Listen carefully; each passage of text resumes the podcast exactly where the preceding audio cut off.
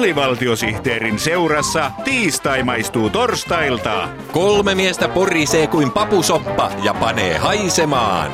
Papusoppa, sopupappa.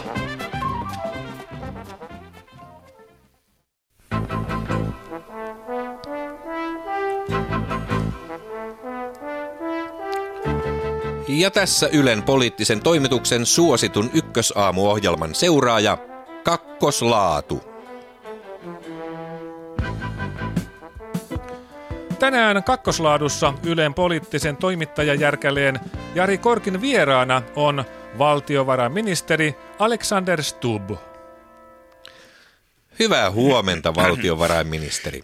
Oletteko ehtinyt tänään käydä jo lenkillä? Huomenta vaan. Itse asiassa tänään on triatlon päivä.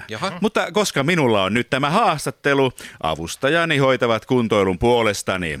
Erityisavustajani juoksee maratonin, ja puheiden kirjoittajani ui 3,8 kilometriä ja talouspoliittinen neuvonantajani pyöräilee 180 kilometriä, hienoa, jonka jälkeen minä käyn suihkussa ja hierojalla. Vai niin? Entä onko valtiovarainministeri budjetoinut aikaa perheelleen? No itse asiassa en ole enää valtiovarainministeri. Mitä?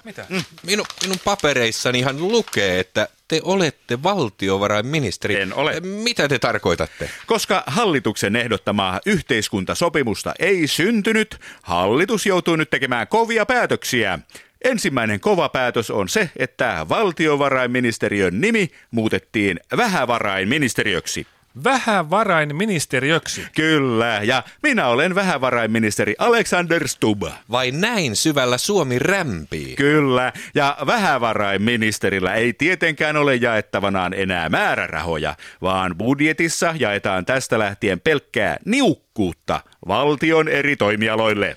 Valtion talouden 7 laihaa vuotta siis jatkuu ja jatkuu. Itse asiassa nyt laihat vuodet vasta alkavat. Aha. Niukkuudestakin on valtion kassassa pulaa. Aha. Niinpä vähävarainministeri joutuu leikkaamaan niukkuudestakin.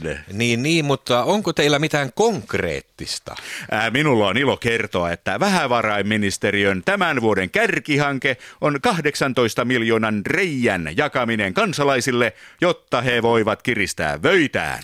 Huh, mikä jättihanke, oikea tuottavuusloikka. Eikö? Sehän merkitsee 3 reikää per kansalaisen vyö. Näin on. Tämä osoittaa, että hallitus on pyyteettömästi Suomen edun asialla.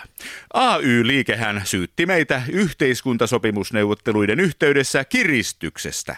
Mutta ei hallitus AY-liikettä kiristä, vaan suomalaisten vöitä. Herra jestas, hyvä ettei hampaita. Mistä tiesitte?